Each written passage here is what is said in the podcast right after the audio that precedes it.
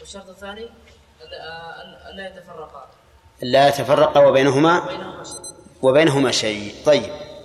على أي على أي شيء تنطبق أو ينطبق هذان الشرطان؟ الشرط الأول ما حضرت؟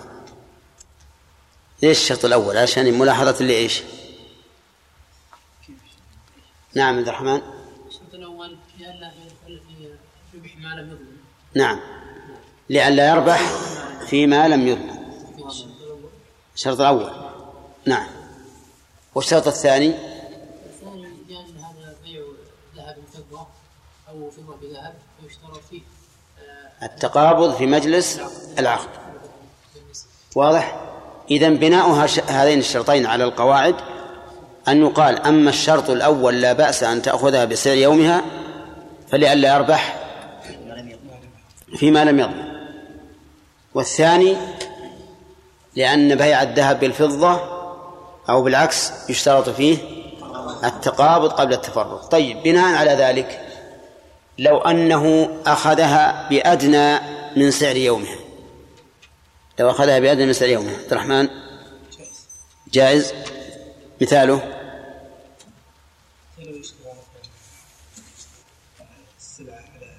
لو باع سلعة بعشرة دنانير.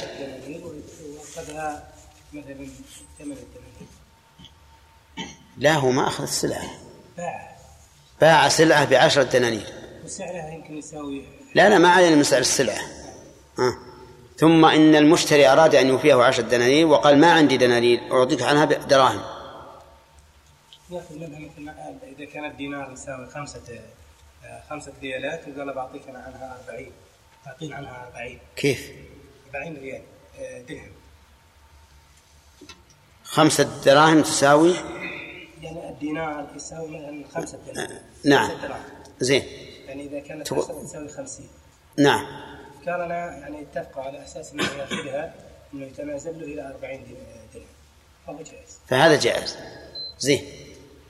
لأنه أسقط حقا من حقوقه. أسقط حقا من حقوقه ولا ولا ضرر على الآخر في ذلك. طيب. فيما لو أخذها بأكثر شيبة. مثاله؟ مثاله لو سعر الدينار خمس دراهم. وباع عليه عشر بعشر دنانير يساوي خمسين درهم. فقال بعطيك أو آخذ منك ستين درهم. نعم. هذا لا يجوز. لا يعني لا أبيعها عليك إلا بستين درهما وهي تساوي خمسين فهذا لا يجوز. لأنه دخل لأنه ربح فيما لم يدخل فيما لم يكن نعم فيما لم يضمن فيما لم يدخل في ضمانه طيب. المسألة الثانية لو أنه باع لو أنه لو اعتاض عن هذه الدراهم برا عبد المنان ما حضرت.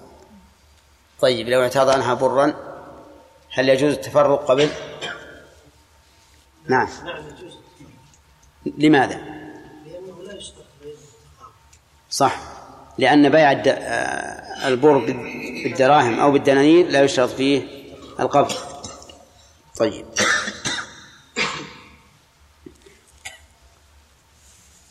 رجل زاد في السلعة في المزاد العلني وهو لا يريد الشراء. شو لا لا خلي خلف غانم اسمك. شو اسمك؟ وش؟ إيه هوش.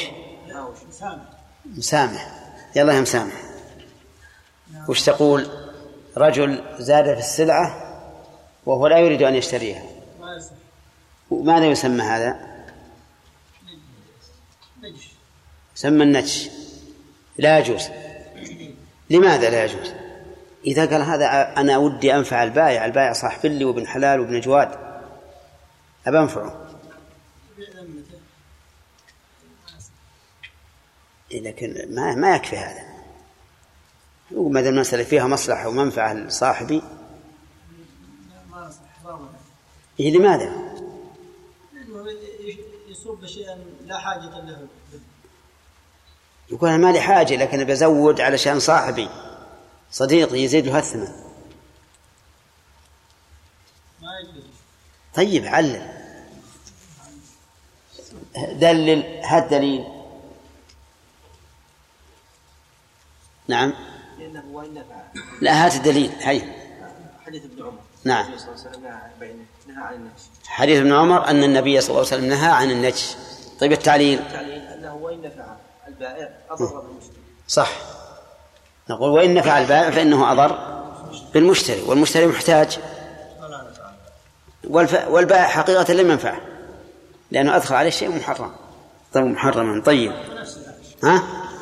دعنا بنضر نفسه. هو يقول أنا أنا هذا صديقي وباء ما تدخلون بيني وبينه. حين طيب. على كل حال النجس حرام.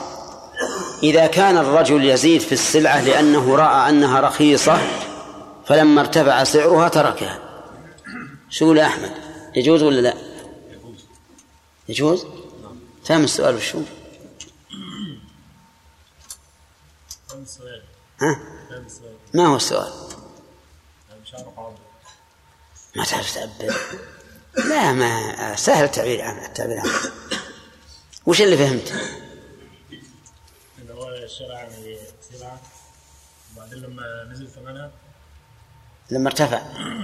لما ارتفع ثمنها تركها تركها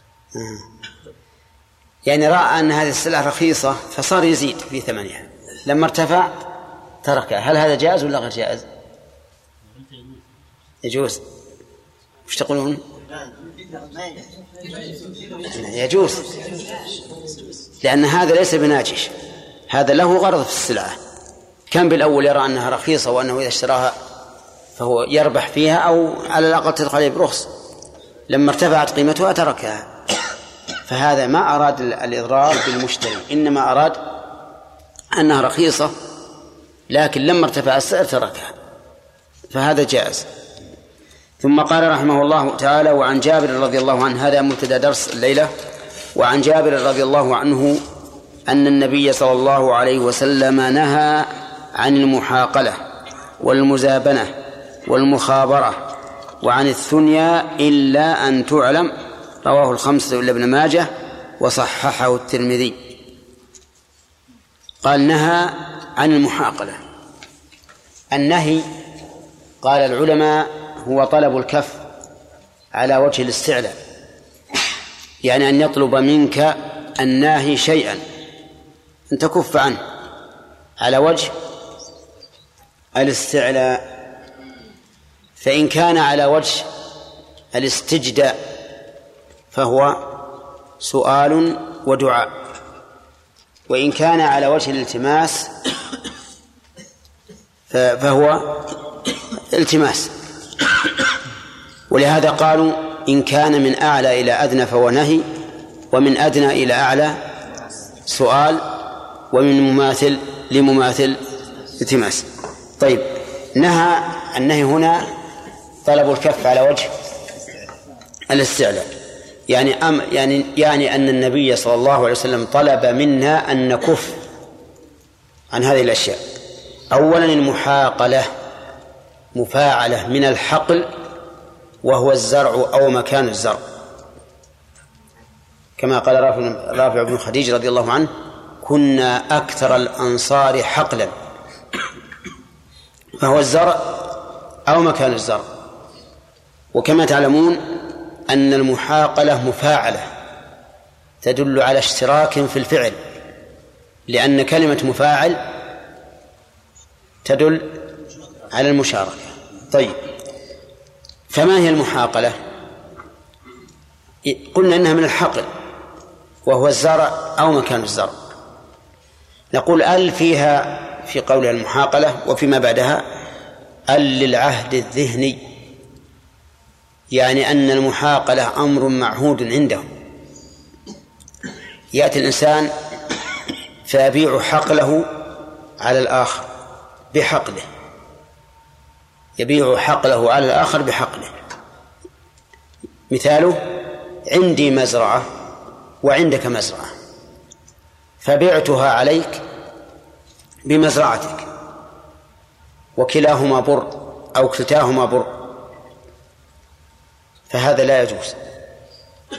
لماذا؟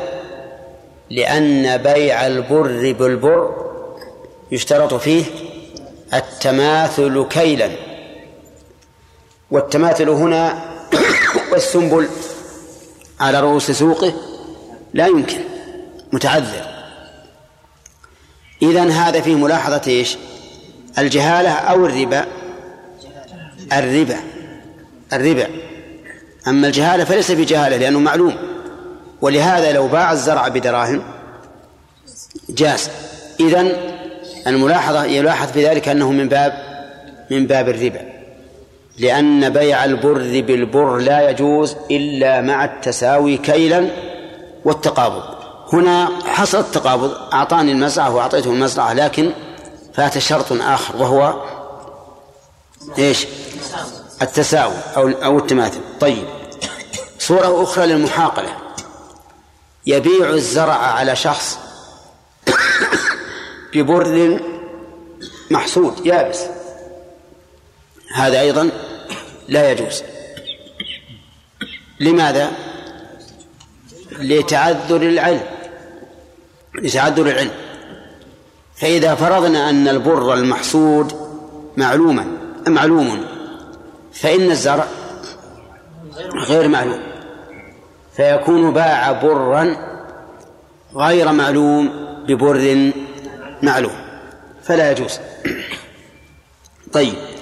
الثاني المزابنة من الزبن مأخوذة من الزبن وهو الدفع بشدة كأن كل واحد من المتبايعين يدفع العوض للآخر دفعا بشدة أي بسرعة.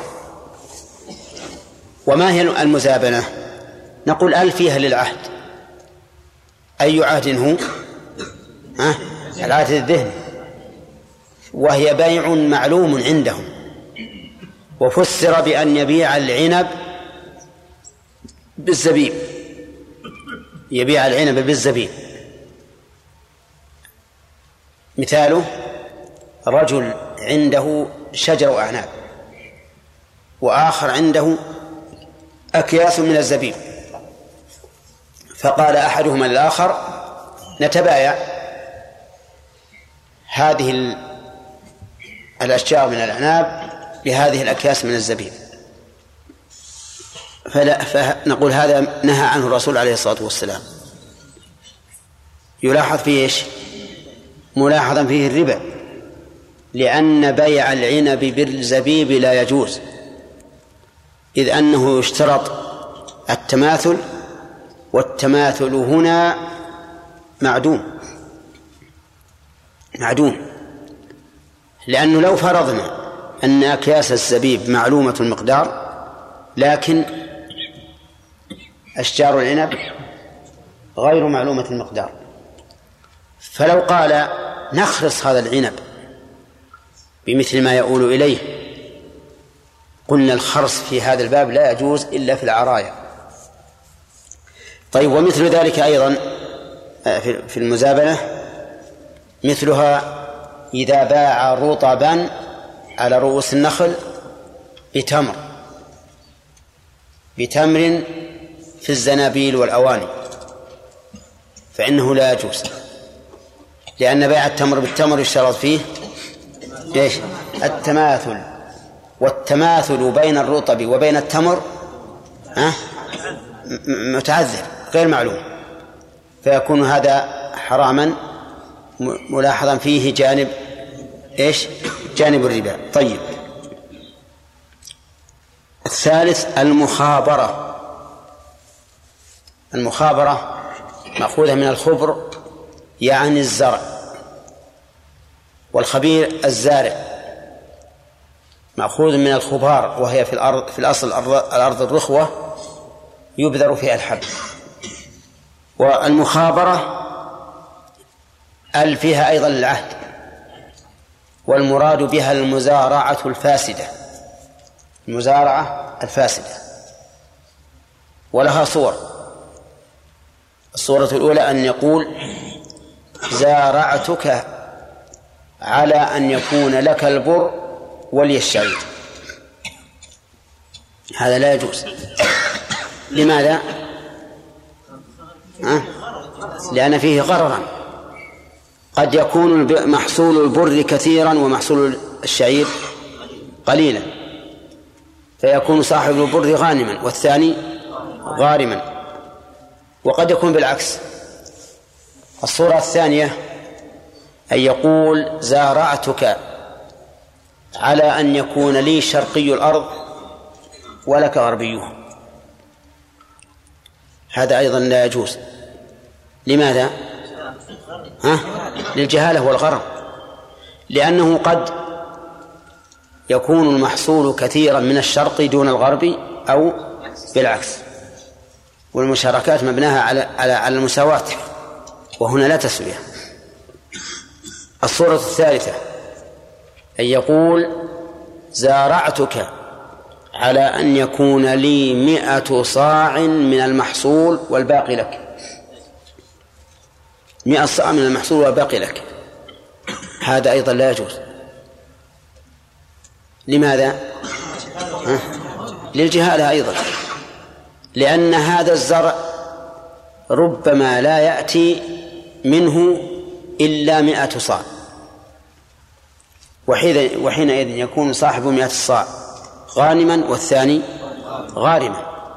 وربما يكون في تقديرنا أنه يأتي ألفا من الأصواع فتكون نسبة المئة إلى الألف كم؟ العشر. ثم يأتي عشرة آلاف صاع. فتكون نسبة المئة عشر العشر. وحينئذ يكون الذي اشترط مع الصاع غارما. وهذا لا يجوز في باب المشاركات. طيب كم هذه من صورة؟ ثلاثة. الصورة الرابعة. أن يقول لك زارتك هذه الأرض أو على هذه الأرض على أن خمس سنين على أن تكون السنة الأولى لي والثانية لك والثالثة لي والرابعة لك والخامسة بيننا ها؟ لا يجوز لماذا؟ للجهالة والغرر لأنها قد تكون في السنة الأولى كثيرا المحصول كثيرا وفي السنة الثانية قليلا أو لا تنتج شيئا وهل يشترط أن تكون خمس سنوات؟ ها؟ لو قال لك سنة ولي سنة لا يجوز نفس الشيء لكن ذكرناه على سبيل المثال الخامس من صور المخابرة الممنوعة أن يقول لك ثمرة النخل الذي على البركة والباقي لي. أو لك لك ثمر النخل الذي على السواقي والباقي لي. فهذا أيضا لا يجوز. لماذا؟ للجهالة. طيب إذا ما ما هي المخابرة الجائزة؟ المخابرة الجائزة أن يكون أن تكون بجزء معلوم مشاع. مشاع يعني شائعا في كل أجزاء المحصول.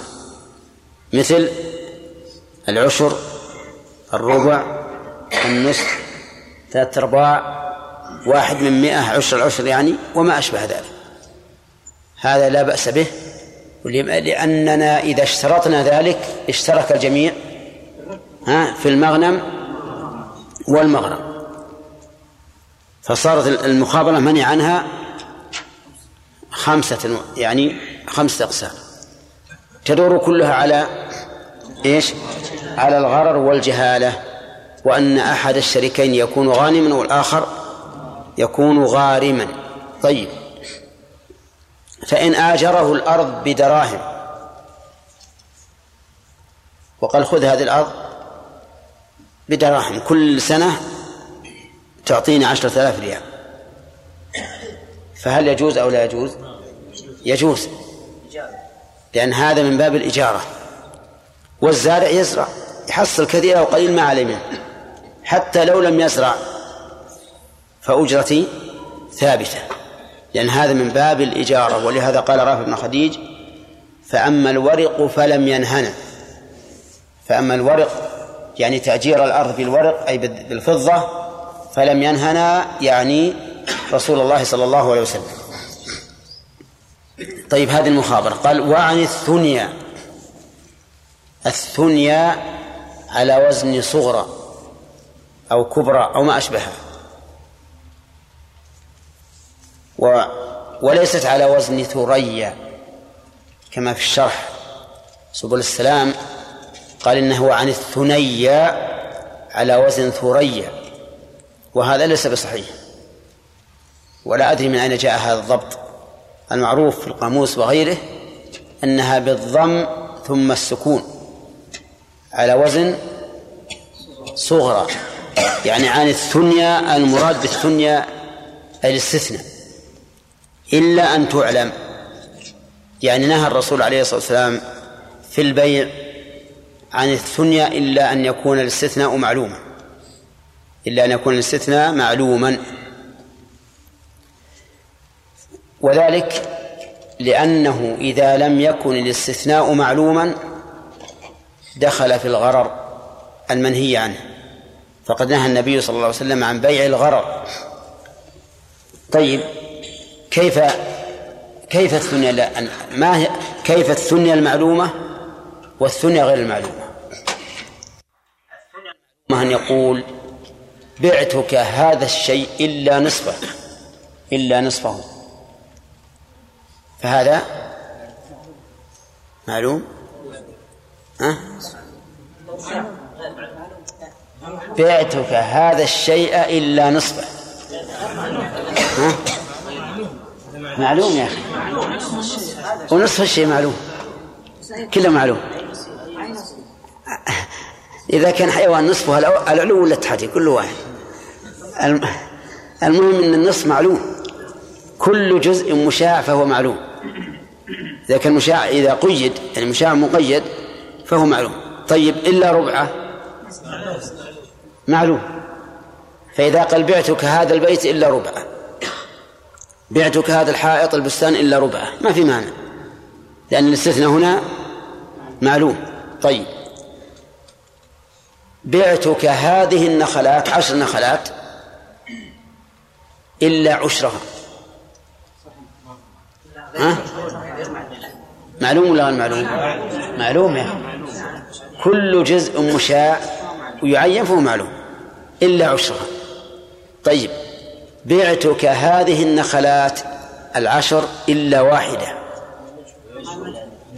إلا واحدة ما إلا واحدة بس. مجهول. مجهول. لا يصح. لأن هذه الواحدة ما ندري ما هي. أيهن؟ الطويلة القصيرة الشرقية الغربية الشمالية الجنوبية الوسطى ما ندري. طيب بعتك عشر هذه النخلات وهي عشر إلا هذه عينتها يصح آه لأن هذا معلوم. كذا؟ طيب بعتك هذا البيت إلا جزءا منه. إلا جزءا منه. ما يجوز. هذا مجهول. فصار لابد من علم المستثنى. طيب بعتك الشاة إلا رأسها. كيف؟ أي رأس؟ الريان يقول أي رأس؟ هل له رأسان؟ لو فرض إن في شاة له رأسي. وقال إلا أحد رأسيها. ها؟ مجهول؟ لا نشوف. إذا كان رأس إذا كان رأسها متساويين. ها؟ فهذا معلوم. لكن إذا كان واحد كبير وواحد صغير فهذا مجهول إذا قال إلا أحد رأسيها. طيب إذا قال بعتك هذه الشاة إلا حملها. ها؟ هذا مجهول. نعم هذا مجهول. ولهذا قال الفقهاء إنه لا يصح لأن الحمل مجهول. ولكن الصحيح في هذه المسألة أنه يصح. لأن هذا وإن كان استثناء لكنه في الحقيقة استبقاء. فإن الحمل جزء منفصل عن الأم. وكما أنه يصح أن أبيعها أن أبيع عليك هذه الحائل يصح أن أبيع عليك هذه الحامل إلا جنينة. لأني إذا بعتها عليك إلا الجنين كأنما بعت عليك إيش؟ حائلا حائلا. إذ أن الجنين جزء منفصل مستقل. يعني قائم بنفسه. طيب بعتك هذه الشاة إلا قلبها. يصح آه. هو ما فيه إلا قلب لكن لكن القلب قد يكون كبير وقد يكون صغير. مجهول. ولهذا قال العلماء إنه مجهول. وكذلك بعتك هذه الشاة إلا كبدها. يقولون إنه مجهول فلا يصح. ولو قيل في مسألة الكبد ومسألة القلب لو قيل بالصحة لم يكن بعيدا. لأن هذين العضوين يكادان يكونان معلومين. أليس كذلك؟ والخلاف أو الاختلاف قريب يسير. فلو قيل بالجواز لكان له وجه. القاعدة الآن عندنا في في باب الاستثناء. أن النبي صلى الله عليه وسلم نهى عن الثنيا إلا أن تعلم. آه. طيب. بعتك هذه الكومة من البر إلا ثلاثة أصوات. يصح ولا ما يصح؟ ها؟ في هذا خلاف. ومر علينا في البيع لكن سبحانك سبحان الله العظيم. ما أسرع ما تنسوا. بعتك هذه الكومة من الطعام إلا ثلاثة أصواع. المذهب يقولون لا يصح. وعللوا ذلك بأن الثنيا معلومة. ثلاثة أصواع معلومة. لكن الباقي بعدها مجهول. غير معلوم. واستثناء المعلوم من المجهول يصيره مجهولا. طيب بعتك هذه الكومة إلا نصفها. هذا يجوز. لا لأنه مشاع. لكن إلا ثلاثة آصع يقول لا يجوز لأن ذلك يؤدي إلى جهالة المبيع وهو الباقي بعد ثلاثة الأصواع. قد أتصور أنه سيبقى بعد ثلاثة أصواع ثلاثين ثلاثون صاعا ولا يبقى إلا سبعة لا سبعة أصواع بعيد إلا سبعة وعشرون صاعا. نعم؟ فيقول إن هذا يختلف ولكن الصحيح أن هذا لا أن هذا من الثنيا المعلومة لأن الرسول نهى عن الثنيا إلا أن تعلم. أن تعلم ما هي؟ ليعلم ما هو؟ المستثنى. المستثنى. فإذا كان المستثنى معلوما فلا فلا بأس. وهنا نعلم أن هذه الكومة من الطعام تزيد على المستثنى بكثير. نحن استثنينا ثلاث ثلاث ثلاث آصع وهي تأتي وثلاثمائة صاع مثلا. فالأمر فيها معلوم. الصحيح أن هذا أن استثناء المعلوم من المجهول لا بأس به. كالمثال الذي ذكرنا. طيب بعتك هذه الأرض إلا أربعين مترا. بعتك هذه الأرض إلا أربعين مترا يصح. نعم. مثل هذه المسألة الحكم فيها كالحكم في السابقة. يعني بعتك هذه الكومة إلا ثلاث آصع. مثل بعتك هذه الأرض إلا ثلاثين إلا أربعين مترا نعم. ها. نعم. عاد يشترط تعيين المتر من, الأرض ما لم تكن الأرض متساوية.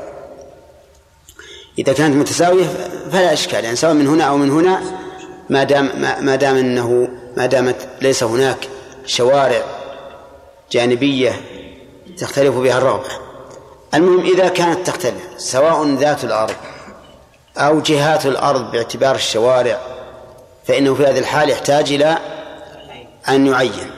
لأن لا يقوى في ذلك أشكال.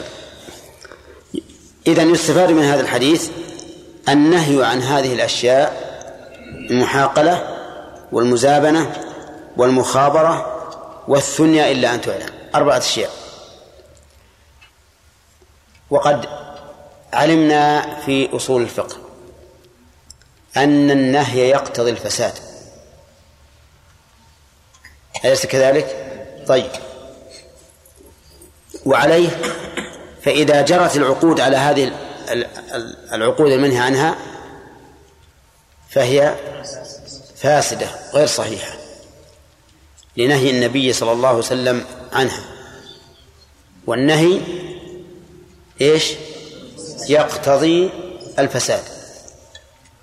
وإذا كان النهي يقتضي الفساد فإن التعامل بهذه الأشياء يكون فاسدا. ومن فوائد الحديث إذا من فوائد الحديث تحريم هذه المعاملات واحد والثاني فساد العقد بها. طيب الثالث كمال الشريعة بإبعاد الناس عن المعاملات التي تفضي إلى النزاع والخصومة وحمل الأحقاد. واضح؟ رابعا جواز الاستثناء في كل عقد من البيوع وغيرها إذا بشرط أن يكون معلوما فإن كان مجهولا فإنه لا يصح. وهذا في عقود المعاوضات واضح.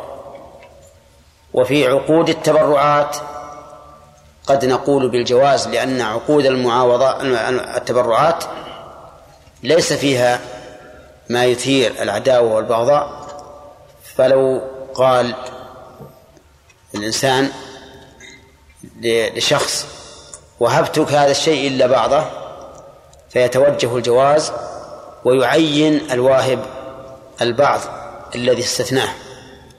لأن لأن الموهوب له لم يخسر شيئا. إن سلم له الكل فذاك وإن لم يسلم له إلا أقل قليل فهو رابح على كل حال. أن النبي صلى الله عليه وسلم نهى عن المحاقلة والمزابنة والمخابرة وعن الثنيا إلا أن تعلم. ما هو النهي يا خالد؟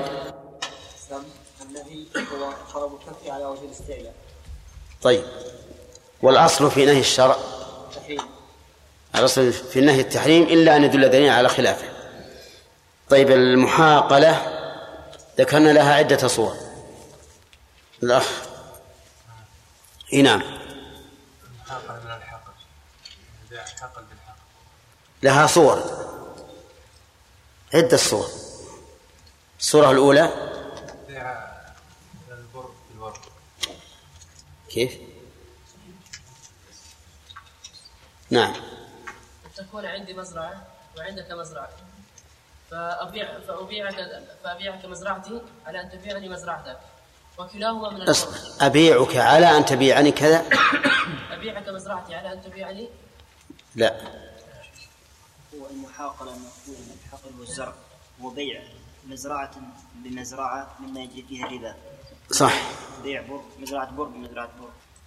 طيب لها صور. الصورة الأولى أن يبيع مزرعة بمزرعة يجري بينهما الربا كمزرعة بر بمزرعة بر. مو بأن يبيعه مزرعة على أن يبيعه مزرعة لا. أن يبيعه مزرعة بمزرعة. طيب هذه صورة. صورة ثانية.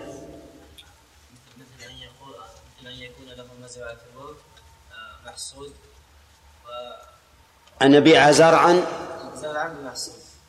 ببر محسوب حب يعني. الزرع بالحب.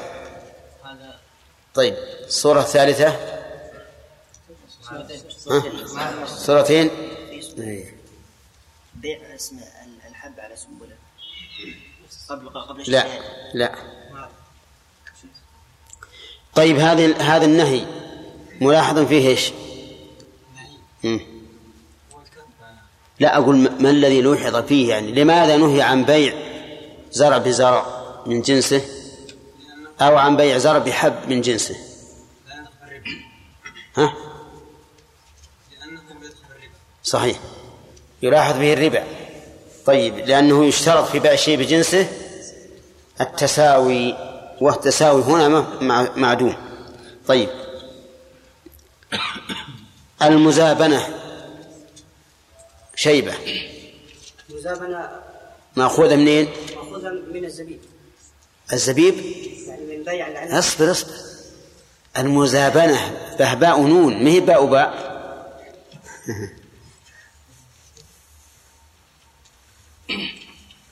نعم.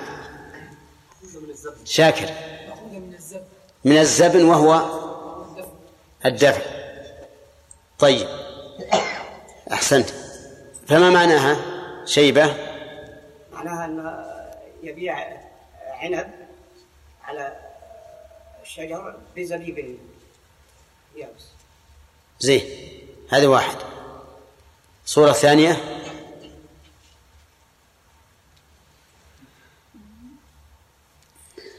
ها الصورة الثانية نعم. ها؟ أنا أردت الأخ. أي أن يبيع الرطب بالتمر. ها؟ طيب. هل يستثنى من ذلك شيء؟ عبد الرحمن إبراهيم. وش الصوت هذا؟ ها؟ إذا ترى بسك ولا سك يسك. بيع الرطب على رؤوس النخل بتمر. أحسنت. بشروطها إن شاء الله ستأتينا المخابرة. المخابرة مأخوذة منين؟ طيب. وهو؟ طيب. وله وله صور. له خمسة صور. الأولى؟ الأولى أن يكون زرعتك على أن يكون لك البر ولي الشعير. أحسنت. هذه واحدة. ثانية؟ يقول له زرعتك على سنتين على أن تكون لي الثانية. أحسنت. الثالثة؟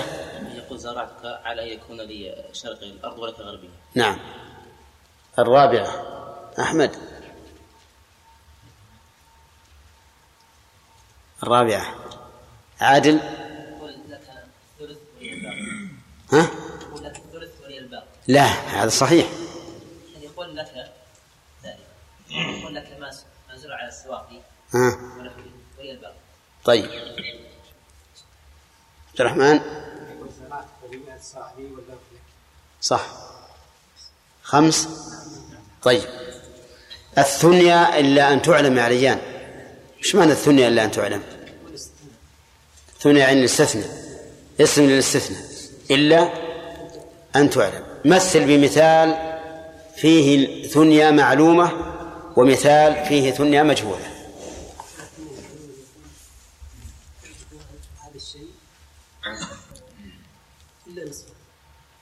هذه إيش؟ ها؟ ثنيا المعلومة بعتك هذا الشيء؟ بعتك هذه الأرض إلا نصفها إلا ربعها إلا خمسها. طيب هذه معلومة. غير المعلومة؟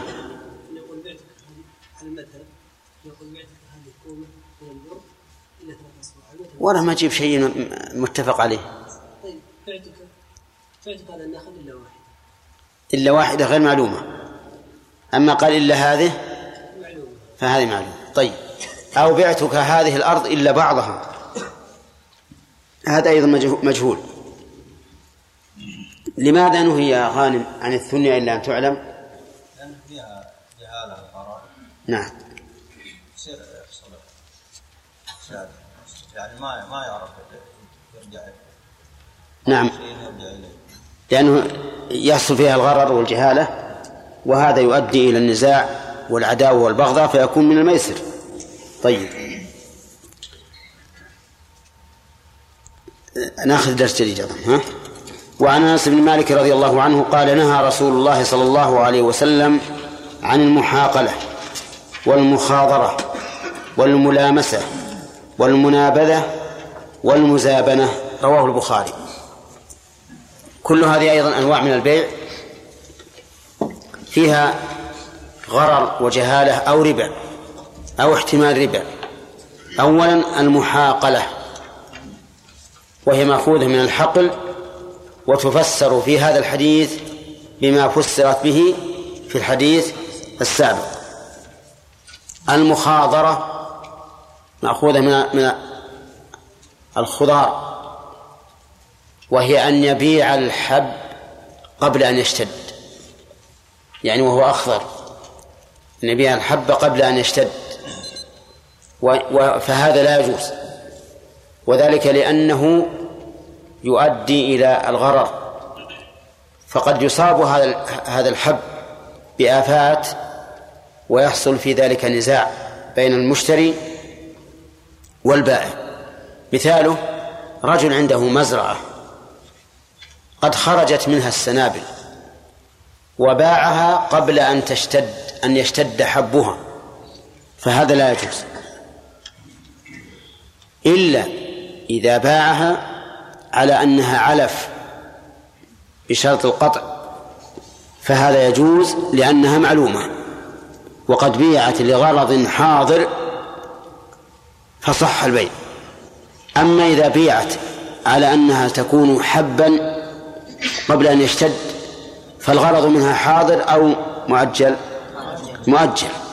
ولهذا إذا باع الزرع بقصد أن يكون علفا وشرط القطع فلا بأس بذلك. أما إذا باعه على أن يكون حبا فهذا لا يجوز حتى يشتد لأن النبي صلى الله عليه وسلم نهى عن ذلك. والملامسة الملامسة أن يقول أي ثوب لمست فهو لك بكذا. أي شاة تلمس فهي لك بكذا. أي نخلة تلمس فهي لك بكذا. وما أشبه هذا. هذا مجهول. مثل يغطي عينيه ويقول رح هذا القطيع الغنم أي شاة تلمسها فهي عليك بمئة. فذهب الرجل وقد غطى عينيه مسك شاة وإذا هي تساوي خمسمائة يكون الغابن من؟ الغابن الغابن. المشتري لأنه بيعتها بمائتين وهي تساوي خمسمائة ومرة أخرى غطى عينيه وقال بعتك أي شاة تلمسها؟ بمائتين فذهب فوقعت يده على شاة تساوي خمسين. من الغابن؟ البائع. إذن لا يجوز لأنه يكون فيه غرر وجهالة. وهذا يؤدي إلى النزاع والعداوة والبغضاء وكذلك أيضا لو قال أي ثوب يلمسه تلمسه ولو لم يغط عينيه فهو بكذا.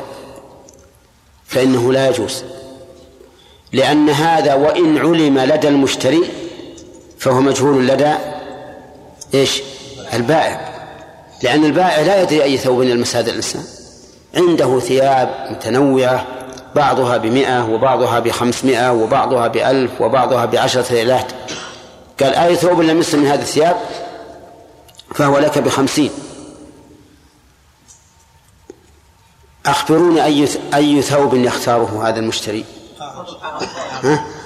أعلى شيء. يبي يأخذ الثوب اللي يساوي ألف.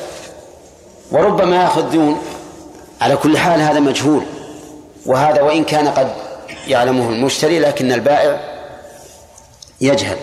المنابذة أيضا أن يقول أي ثوب أنبذه لأن النبذ بمعنى الطرح. أي ثوب أنبذه فهو عليك بكذا. قال ما في مانع ما الذي يختاره البائع؟ أدنى أدنى ثوب. والمشتري يكون مغبونا فلا يصح. أو يقول مثلا أنبذ. حصاة أو عودا أو ما أشبه ذلك فعلى أي ثوب يقع فهو لك بكذا. فهذا لا يجوز. إذا للمنابذة الصورتان الصورة الأولى نبذ المبيع والصورة الثانية أن ينبذ شيئا على المبيع. وكلتاهما باطلة. نعم يبطل فيها البيع. المزابنة ها سبق تفسيرها. وهي تفسر في هذا الحديث كالحديث الأول. طيب هذه المعاملات هل إذا وقعت من الإنسان تكون حراما ويصح العقد؟ أو هي حرام ولا يصح العقد؟ الثاني هي حرام ولا يصح العقد؟ حرام للنهي عنها ولا يصح العقد لأن النهي منصب على نفس الفعل. وإذا كان النهي موجها إلى نفس الفعل فإن ذلك يقتضي بطلانه. لئلا يحصل إيش؟ التصادم والتناقض. إذ كيف يمكن أن يكون هذا الفعل منهيا عنه مأذونا فيه في وقت واحد؟ هذا لا يمكن.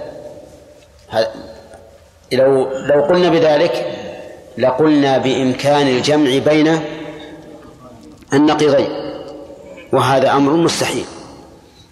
فنقول الآن لو أن إنسانا باع بيع محاقلة أو مزابنة أو مخابرة أو استثنى ما لا يعلم أو بيع ملامسة أو منابذة أو مخاضرة لكان البيع فاسدا لكان البيع فاسدا لوقوع النهي عنه.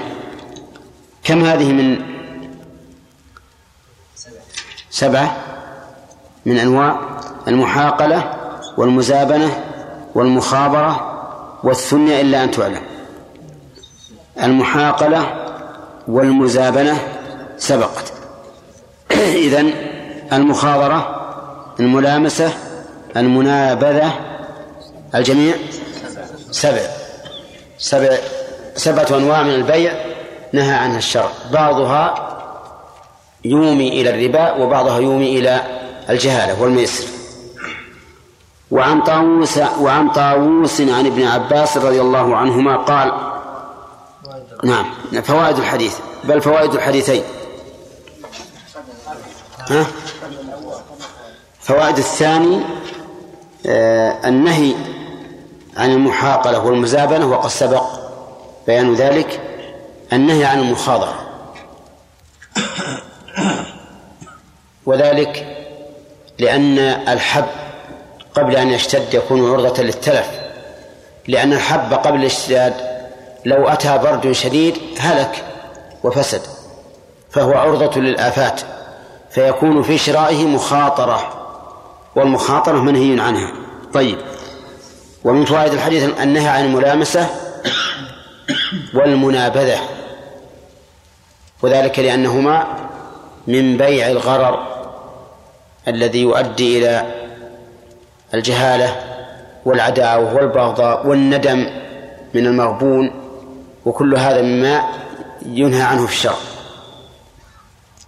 وعن طاووس عن ابن عباس رضي الله عنهما قال قال رسول الله صلى الله عليه وسلم لا تلقوا الركبان ولا يبع حاضر لباد.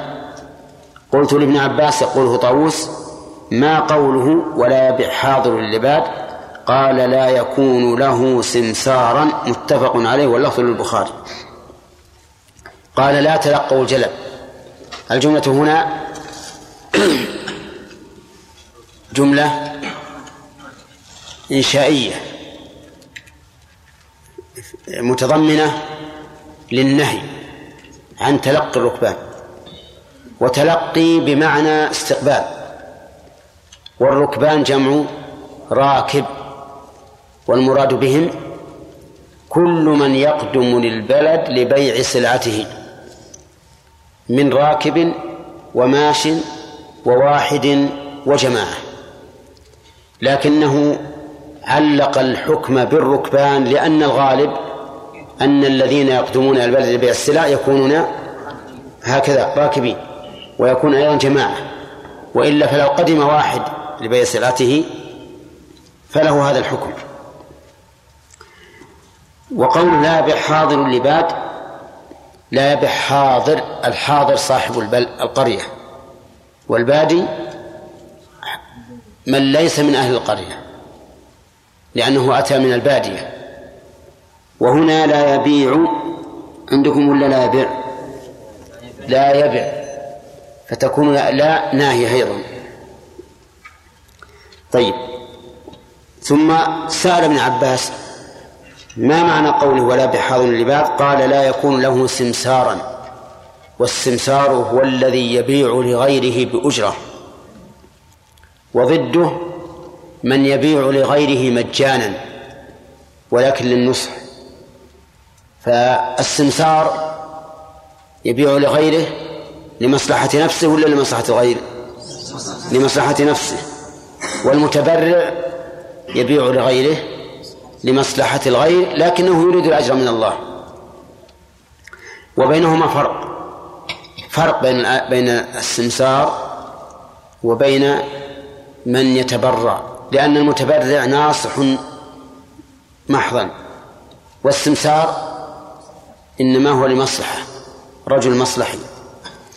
في, في هذا الحديث يقول الرسول عليه الصلاة والسلام لا تلقوا الركبان ينهى عن تلقيهم والمراد تلقيهم للشراء منه.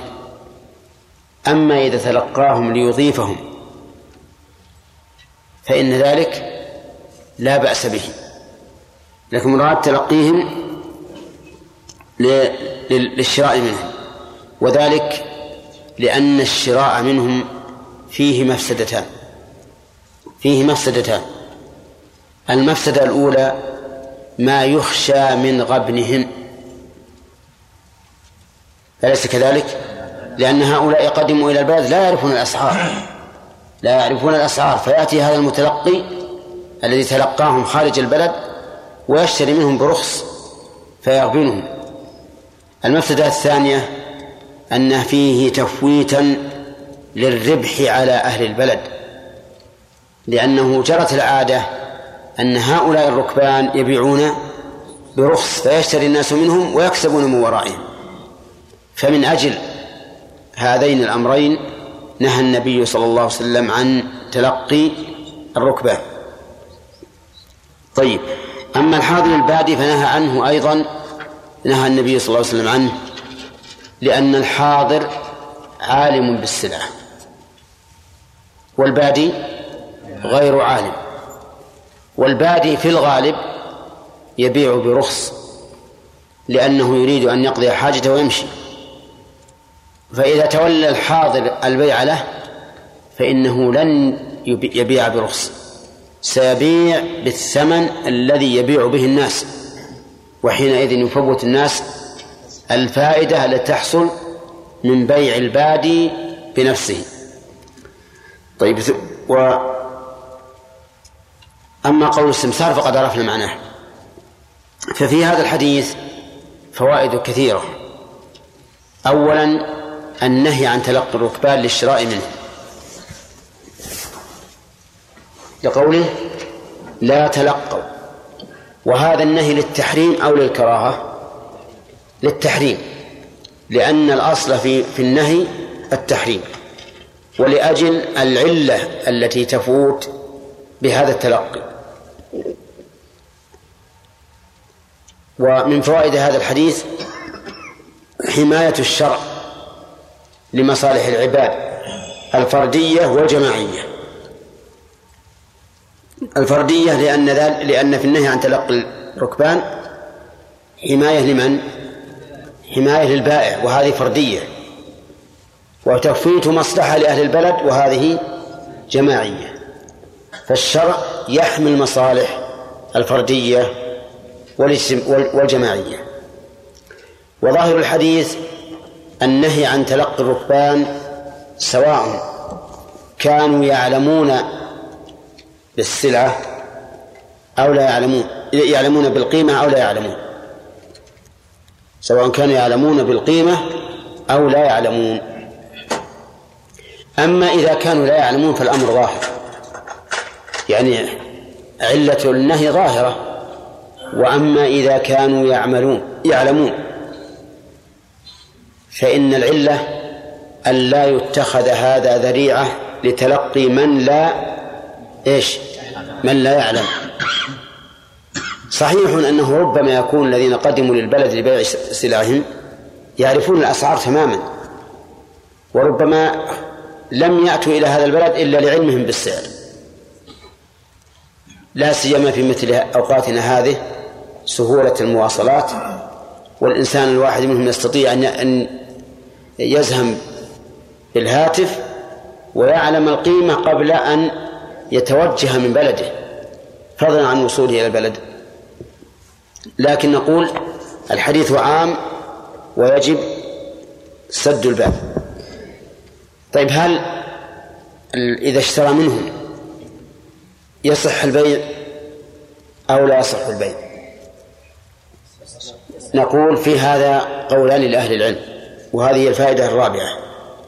قولان لأهل العلم. فمن فمن العلماء من يقول إن إن البيع لا يصح. وذلك لأن النهي عن التلقي يراد به النهي عن الشراء. فيكون النهي حقيقة عائدا إلى الشراء.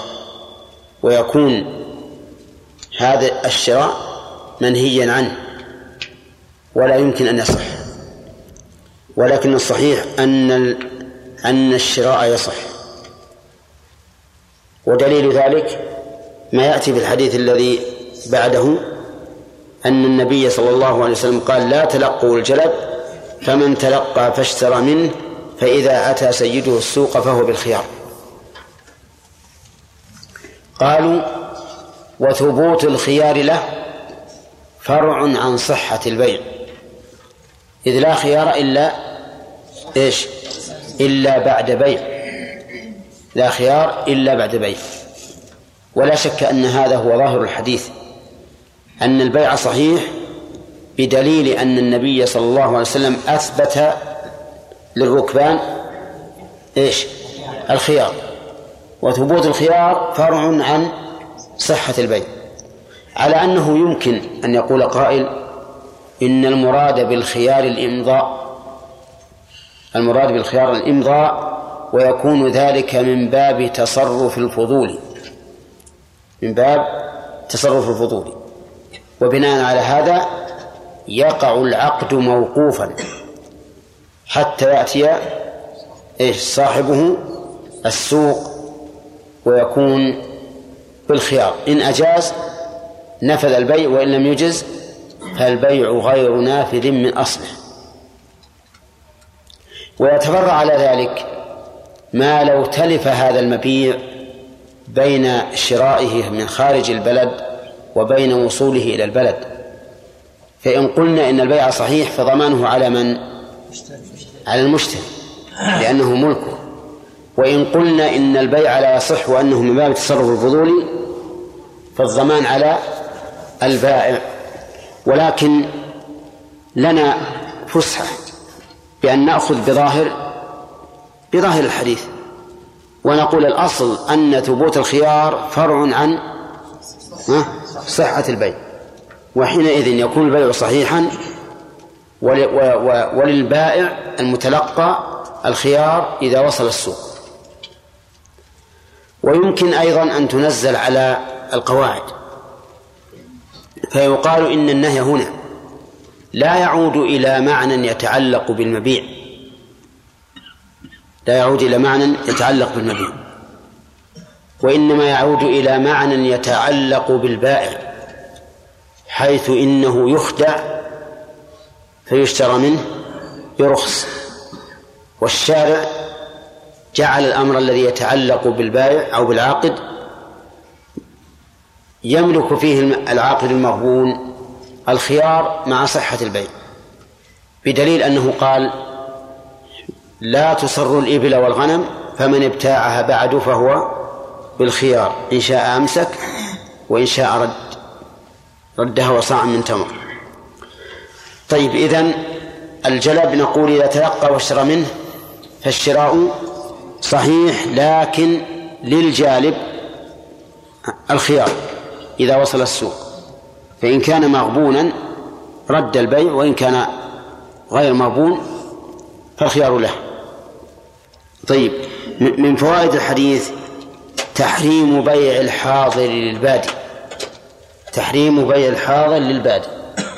لقوله آدم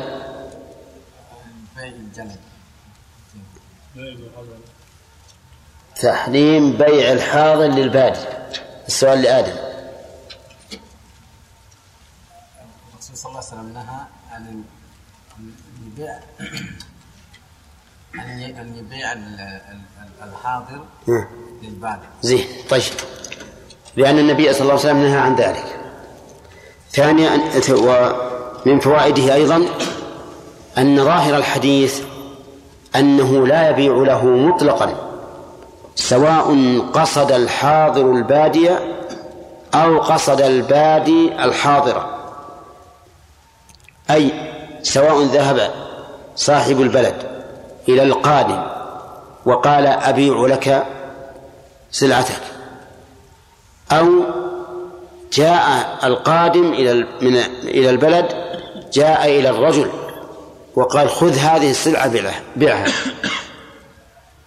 فإن ظاهر الحديث أن كلتا الصورتين حرام لعموم قوله لا يبيع حاضر لبادي هذه واحدة. وقال بعض أهل العلم إنه إذا قصده الحاضر فلا بأس أن يبيع له ولو على وجه السمسرة. لأن إذا قصده البادي فلا إذا قصد الحاضر فلا بأس أن يبيع له ولو على سبيل السمسرة. وذلك لأن البادي لا يريد أن يبيعها بيع بادي بدليل أنه هو الذي جاء إلى الحاضر. وهذا هو المشهور من مذهب الإمام أحمد رحمه الله. على أنه إذا قصده البادي فلا بأس أن يبيع له. لأن البادي لم يرد أن يبيعها بيع البدوية أو البدوي ولكن أراد أن تباع بيع الحاضر. ثانيا ظاهر الحديث أنه لا فرق بين أن يكون البادي عالما بالسعر أو جاهلا به مع أنه إن كان عالما فإن المقصود يفوت. لأنه إذا كان عالما بالسعر فلا نبيعها إلا كما يبيع الناس. فظاهر الحديث أنه لا يبيع له سواء كان عالما بالسعر أو أم لم يعلم. والمشهور من مذهب الحنابلة أيضا أنه إذا كان يعلم بالسعر فلا حرج أن تبيع له لأن المعنى الذي نهى الشارع من أجله عن بيع الحاضر البادي مفقود في هذه الصورة. أي فيما إذا كان البادي عالما بالسعر. لأنه سواء جئت إليه الحاضر أم لم تأتي فلن يبيع إلا بالسعر. ويفوت على أهل البلد الربح والفائدة. ثالثا ظاهر الحديث أن أنه لا فرق بين أن تكون السلعة مما يحتاجه الناس كالأطعمة والألبسة أو مما لا يحتاجه الناس كالأشياء الكمالية أليس كذلك؟ فلو أن الجالب جلب طعاما أو جلب أشياء ترفيهية لا يحتاج الناس إليها فالحكم سواء ولكن فقهاء الحنابلة اشترطوا أن يكون بالناس حاجة إليها. فإن لم يكن بالناس حاجة إليها فلا حرج أن يبيع الحاضر للبادي.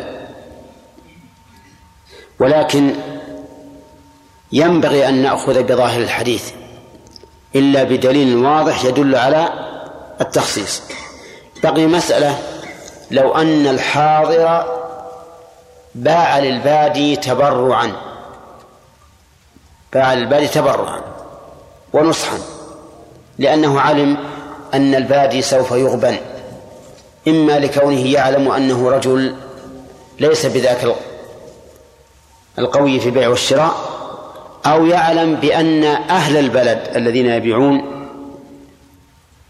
أو الذين يشترون من من الجلب أناس يخدعون. فأراد أن ينصح لهذا القادم ويبيع له تبرعا. فهل هذا جائز أو لا؟ الجواب على تفسير ابن عباس جائز وعلى ظاهر الحديث ليس بجائز لأن الحديث مطلق. والذي يبرئ ذمة الإنسان أن يأخذ بظاهر النص لأن الله سيسأله يوم القيامة ليس عن فهم فلان وفلان سيسأله عما أجاب به المرسلين. سيسأله عما عن كلام الرسول عليه الصلاة والسلام. فالواجب على الإنسان أن يأخذ بظاهر النصوص ما لم يعلم من النصوص الأخرى أن هذا غير مراد. فإذا علم بأنه غير مراد فهذا حجته عند الله عز وجل. طيب في هذا الحديث أيضا في الجملة الثانية منه هل يصح بيع الحاضر للبادي؟ نعم المشهور من المذهب أنه لا يصح إذا تمت الشروط بأن قصده الحاضر وكان البادي لا يعلم السعر وبالناس حاجة إليها فإذا تمت الشروط فإن البيع لا يصح. وهذا هو ظاهر الحديث. أن البيع لا يصح. ولكن لو أجاز المشتري ذلك وقال أنا راضي فينبغي أن يصح. لأنه إنما نهي عن بيع الحاضر للبادي من أجل مصلحة من؟ ها؟ من أجل مصلحة المشتري. فإذا رضي بذلك فلا بأس. ثم قال نعم طيب الدلالين هل جائزة الدلالة؟ معروف اي لكن ظاهر الحديث أنه إذا قصده البادي ما يبيع له. أن لا يبيع له. يقول ظاهر الحديث أنه إذا قصده البادي فإنه لا يبيع له.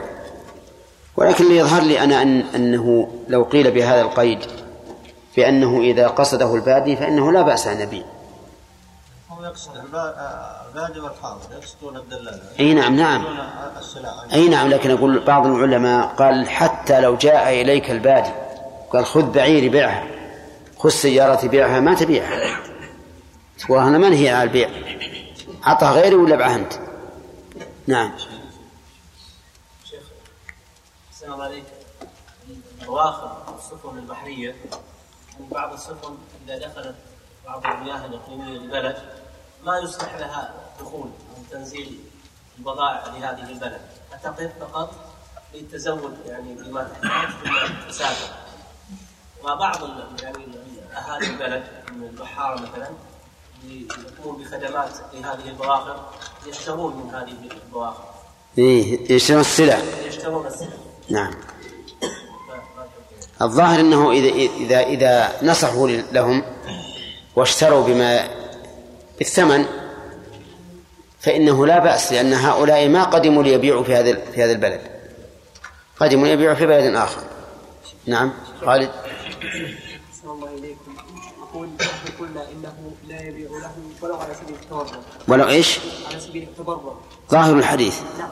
نعم. أن الشريعة جاءت بجلب المصالح ودفع المفاسد وهنا لا نرى أن هناك مفسدة في بيع الحاضر البادي إذا كان على سبيل التبرع بل هناك مصلحة لنفع أخيه المانع يا شيخ اي نعم. هم يقولون فيه مصلحة للبايع. في مصلحة. لكن أهل البلد. لكن إذا قال هو بعني. ها؟ إذا قال هو بعني. يعني قصده البادي؟ نعم. هذه هي اللي إحنا قلنا ينبغي أن يقال بالصحة. أما إذا كان ما قال بيع يعني هو اللي راح لمه. لما شاف هذا الب... الجماعة قادمين للبلد ذهب إليهم وقال تعال أبى أبيع لكم. لكن يا شيخ أقول القواعد الشرعية في هذا. أقول ما تراعى بالنسبة لظاهر الحديث. بإيش؟ أقول القواعد الشرعية بالنسبة لظاهر الحديث. أقول إن قلنا أن ينبغي إذا قصده البادي وقال خذ بيع لي فهذا معروف معروف أنه مو بايع هو لو يبقى شهر كامل ما باع. فتكون المصلحة في أن يبيع له الحاضر. حتى يمشي الناس ربما يحتاجون إلى إلى هذا المال. نعم. قلنا يا شيخ أنه أنه أعلم بمراد النبي عليه الصلاة والسلام الصحابي يقول تفسير الصحابي نعم. مر علينا أنه من أعلم الناس بمراد النبي. نعم. والآن لا قد يكون قصده التمثيل ابن عباس. قد يكون قصده التمثيل لا الحصر. نعم. ذكرنا بالنسبة للأول يقول يعني مثلا بيع الحاضر والبادي مثلا الحين يؤلم بالتلفون ويؤلم بالسيارات هذا أو بالطيارات أو. يعني بالآلات طبعا. نعم كيف وش المعنى أن يكون واحد يعني هذا قبل ما يوصل يعني أنك تقول إذا كان إذا كان البادي عالما بالسعر فما المانع؟ وش تقولون في هذا؟ ها؟ إيه بعض العلماء يقول إذا كان عالما بالسعر فلا بأس أن تبيع له لأن ما في مانع لكن قد يقول قائل إنه إذا كان عالما بالسعر فربما إذا تولى البيع بنفسه يحصل بعض الشيء يحصل بعض الشيء من نزول القيمة بخلاف ما إذا جاء واحد حاضر يعرف متمرس نعم. عبد الله. إذا وجد يعني الحاضر إذا وجد البادي صدفة يعني ما ما أحد يتلقاه يعني كان خارج البلد وجده يعني يعني وش تقولون في هذا؟ رجل خرج يتمشى خارج البلد فإذا ببادية قدموا لبيع سلعهم فهل يشتري منهم أو لا؟ ها؟ العلة واحدة ما قصد لكن لا لكن أصل النهي ما هو عن التلقي فقط ولهذا لو تلقاهم ورحب بهم قال مرحبا بالقوم بارك الله فيكم وبارك لكم في بيعكم وشرائكم ورزقكم الناس اللي يشون وينقدون الثمن. نعم. وتفضلوا الغداء عندي بعد الظهر. ما حد يقول هذا حرام. فالنهي عن التلقي نهي عن عن المقصود به وهو الشراء. فالظاهر لأنه لا يجوز له أن يشتري. نعم.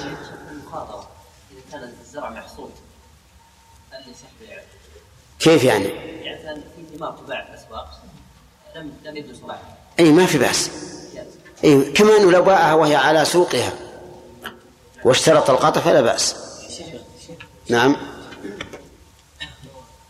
لو ان رجل خرج يتلقى الركبان يا شيخ واشترى منه. قلنا ان البيع صح لكن يا شيخ هل يأثم؟ أي نعم يأثم. يأثم لأنه وقع في النهي.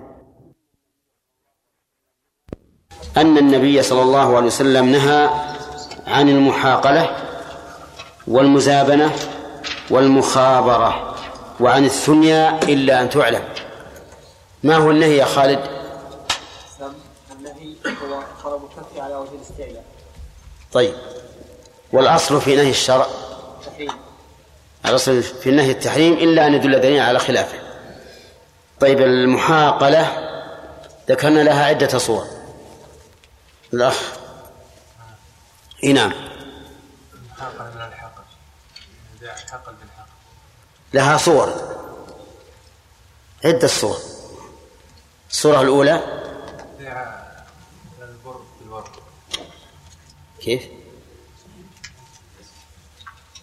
نعم. تكون عندي مزرعة وعندك مزرعة. فأبيع فأبيعك فأبيعك مزرعتي على أن تبيعني مزرعتك.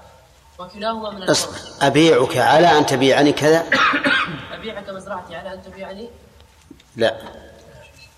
هو المحاقلة المأخوذة من الحقل والزرع هو بيع مزرعة بمزرعة مما يجري فيها الربا. صح. بيع بر مزرعة بر بمزرعة بر. طيب لها صور. الصورة الأولى أن يبيع مزرعة بمزرعة يجري بينهما الربا كمزرعة بر بمزرعة بر. مو بأن يبيعه مزرعة على أن يبيعه مزرعة لا. أن يبيعه مزرعة بمزرعة. طيب هذه صورة. صورة ثانية. مثل أن يكون مثل أن يكون له مزرعة آه، محصول أن يبيع زرعا بمحصول. ب- ببر محسوب حب يعني. الزرع بالحب. هذا طيب الصورة الثالثة ها؟ صورتين. إيه. بيع اسم الحب على سنبلة. قبل قبل لا لا. طيب هذه هذا النهي ملاحظ فيه إيش؟ لا أقول ما ما الذي لوحظ فيه يعني؟ لماذا نهي عن بيع زرع بزرع من جنسه؟ أو عن بيع زرع بحب من جنسه؟ ها؟ صحيح. يلاحظ به الربا. طيب لأنه يشترط في بيع شيء بجنسه التساوي والتساوي هنا معدوم. طيب. المزابنة شيبة. مزابنة مأخوذة منين؟ مأخوذة من الزبيب. الزبيب؟ يعني من بيع العنب. اصبر اصبر. المزابنة بهباء نون ما هي باء باء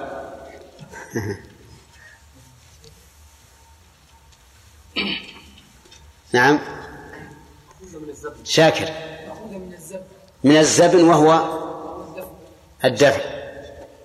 طيب. أحسنت. فما معناها شيبة؟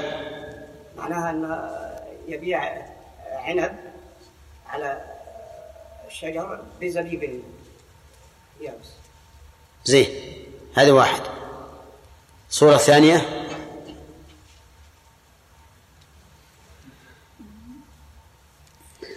ها الصورة الثانية نعم. يبيع التمر برطب ها؟ أنا أردت الأخ. أي أن يبيع الرطب بالتمر. ها؟ طيب. هل يستثنى من ذلك شيء؟ عبد الرحمن إبراهيم. وش الصوت هذا؟ ها؟ إذا ترى بسك. ولا سك يسك. بيع الرطب على رؤوس النخل بتمر. أحسنت.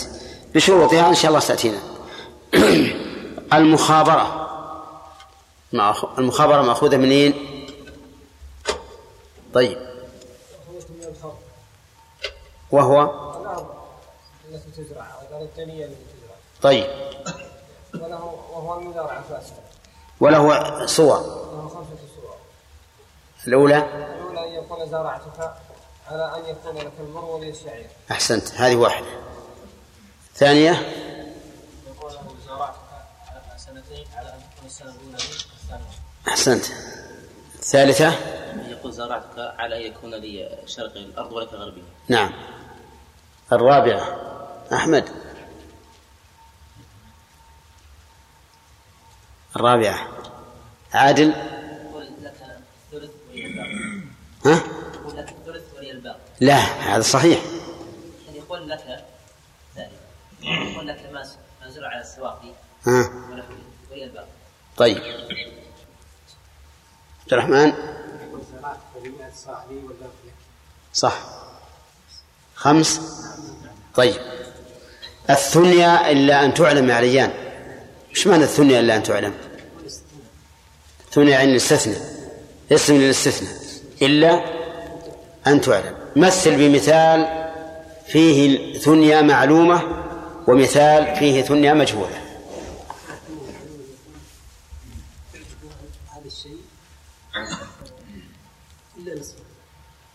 هذه إيش؟ ها؟ معلومة. ثنيا المعلومة بعتك هذا الشيء بعتك هذه الأرض إلا نصفها إلا ربعها إلا خمسها. طيب هذه معلومة. غير المعلومة؟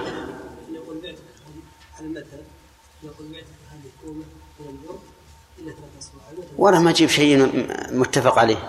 طيب بعتك بعتك هذا النخل إلا واحد إلا واحدة غير معلومة. أما قال إلا هذه؟ معلومة. فهذه معلومة. طيب أو بعتك هذه الأرض إلا بعضها. هذا أيضا مجهو- مجهول. لماذا نهي يا غانم عن الثنيا إلا أن تعلم؟ لأن فيها جهالة نعم. يصير يحصل. يعني ما ما يعرف يرجع نعم.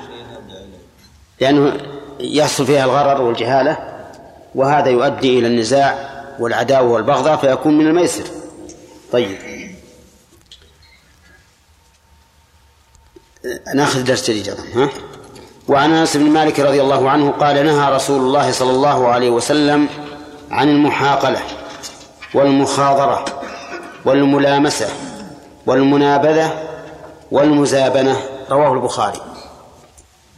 كل هذه أيضا أنواع من البيع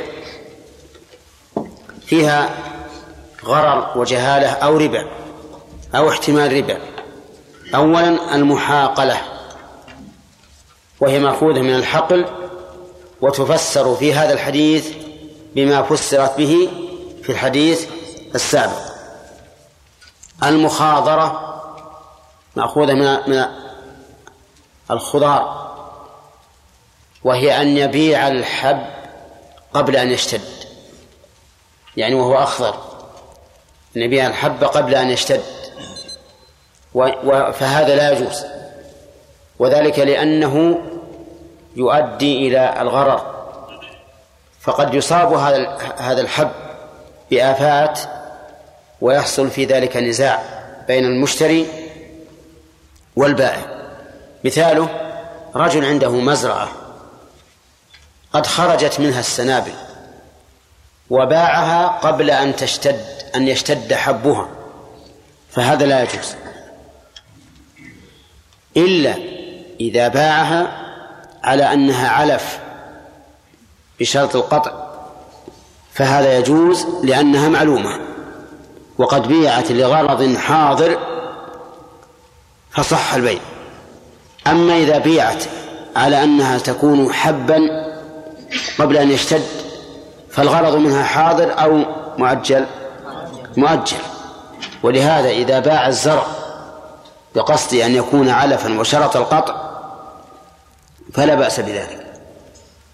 أما إذا باعه على أن يكون حبا فهذا لا يجوز حتى يشتد لأن النبي صلى الله عليه وسلم نهى عن ذلك. والملامسة الملامسة أن يقول أي ثوب لمست فهو لك بكذا. أي شاة تلمس فهي لك بكذا. أي نخلة تلمس فهي لك بكذا. وما أشبه هذا. هذا مجهول. مثل يغطي عينيه ويقول رح هذا القطيع الغنم أي شاة تلمسها فهي عليك بمئة. فذهب الرجل وقد غطى عينيه مسك شاة وإذا تساوي خمسمائة يكون الغابن من؟ الغابن الغابن. المشتري لأنه بيعت عليه بمائتين وهي تساوي خمسمائة ومرة أخرى غطى عينيه وقال بعتك أي شاة تلمسها بمائتين. فذهب فوقعت يده على شاة تساوي خمسين. من الغابن؟ البائع. إذن لا يجوز لأنه يكون فيه غرر وجهالة وهذا يؤدي إلى النزاع والعداوة والبغضاء وكذلك أيضا لو قال أي ثوب يلمسه تلمسه ولو لم يغط عينيه فهو بكذا. فإنه لا يجوز. لأن هذا وإن علم لدى المشتري فهو مجهول لدى إيش؟ البائع. لأن البائع لا يدري أي ثوب يلمس هذا الإنسان. عنده ثياب متنوعة بعضها بمئة وبعضها بخمسمائة وبعضها بألف وبعضها بعشرة ليلات. قال أي ثوب لمس من هذه الثياب؟ فهو لك بخمسين. أخبروني أي أي ثوب يختاره هذا المشتري؟ أعلى شيء. يبي ياخذ الثوب اللي يساوي ألف. وربما ياخذ دون على كل حال هذا مجهول. وهذا وإن كان قد يعلمه المشتري لكن البائع يجهل. المنابذة أيضا أن يقول أي ثوب أنبذه لأن النبذ بمعنى الطرح. أي ثوب أنبذه فهو عليك بكذا. قال ما في معنى. ما الذي يختاره البائع؟ أدنى أدنى ثوب. والمشتري يكون مغبونا فلا يصح. أو يقول مثلا أنبذ.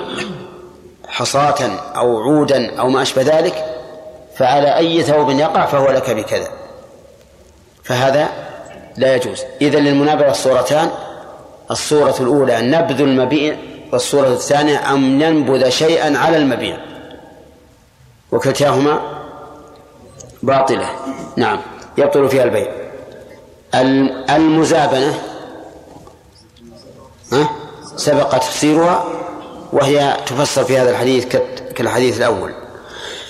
طيب هذه المعاملات هل إذا وقعت من الإنسان تكون حراما ويصح العقد؟ أو هي حرام ولا يصح العقد؟ الثاني هي حرام ولا يصح العقد؟ حرام للنهي عنها ولا يصح العقد لأن النهي منصب على نفس الفعل. وإذا كان النهي موجها إلى نفس الفعل فإن ذلك يقتضي بطلانه. لئلا يحصل إيش؟ التصادم والتناقض. إذ كيف يمكن أن يكون هذا الفعل منهيا عنه مأذونا فيه في وقت واحد؟ هذا لا يمكن. لو لو قلنا بذلك لقلنا بإمكان الجمع بين النقيضين وهذا أمر مستحيل. فنقول الآن لو أن إنسانا باع بيع محاقلة أو مزابنة أو مخابرة أو استثنى ما لا يعلم أو بيع ملامسة أو منابذة أو مخاضرة لكان البيع فاسدا كان البيع فاسدا لوقوع النهي عنه. كم هذه من سبعة من أنواع المحاقلة والمزابنة والمخابرة والثنية إلا أن تعلم. المحاقلة والمزابنة سبقت. إذن المخاضرة الملامسة المنابذة الجميع سبع. سبع سبعة أنواع من البيع نهى عنها الشرع. بعضها يومي إلى الربا وبعضها يومي إلى الجهالة والميسر. وعن طاووس وعن طاووس عن ابن عباس رضي الله عنهما قال نعم فوائد الحديث بل فوائد الحديثين. ها؟ فوائد الثاني آه النهي عن المحاقلة والمزابنة وقد سبق بيان ذلك النهي عن المخاضرة. وذلك لأن الحب قبل أن يشتد يكون عرضة للتلف لأن الحب قبل الاشتداد لو أتى برد شديد هلك وفسد فهو عرضة للآفات فيكون في شرائه مخاطرة والمخاطرة منهي عنها. طيب ومن فوائد الحديث النهي عن الملامسة والمنابذة وذلك لأنهما من بيع الغرر الذي يؤدي إلى الجهالة والعداوة والبغضاء والندم من المغبون وكل هذا مما ينهى عنه في الشرع وعن طاووس عن ابن عباس رضي الله عنهما قال قال رسول الله صلى الله عليه وسلم لا تلقوا الركبان ولا يبع حاضر لباد. قلت لابن عباس يقوله طاووس ما قوله ولا يبع حاضر لباد قال لا يكون له سمسارا متفق عليه واللفظ للبخاري. قال لا تلقوا الجلب. الجملة هنا جملة إنشائية متضمنة للنهي عن تلقي الركبان وتلقي بمعنى استقبال؟ والركبان جمع راكب والمراد بهم كل من يقدم للبلد لبيع سلعته من راكب وماش وواحد وجماعة. لكنه علق الحكم بالركبان لأن الغالب أن الذين يقدمون البلد لبيع السلع يكونون هكذا راكبين ويكون أيضا جماعة وإلا فلو قدم واحد لبيع سلعته فله هذا الحكم. وقول لا يبيع حاضر لباد لا يبيع حاضر الحاضر صاحب البل القرية. والبادي من ليس من أهل القرية لأنه أتى من البادية. وهنا لا يبيع عندكم ولا لا يبيع؟ لا يبيع. فتكون لا ناهية أيضا. طيب. ثم سأل ابن عباس ما معنى قوله ولا بحاضر اللباد قال لا يكون له سمسارا والسمسار هو الذي يبيع لغيره بأجرة وضده من يبيع لغيره مجانا ولكن للنصح. فالسمسار يبيع لغيره لمصلحة نفسه ولا لمصلحة الغير لمصلحة نفسه.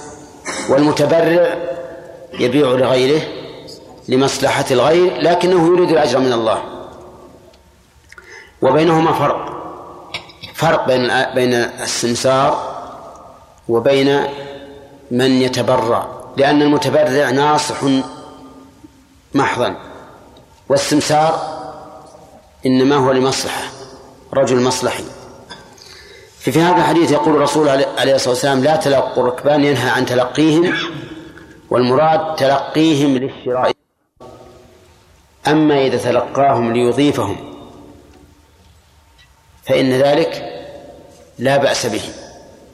لكن مراد تلقيهم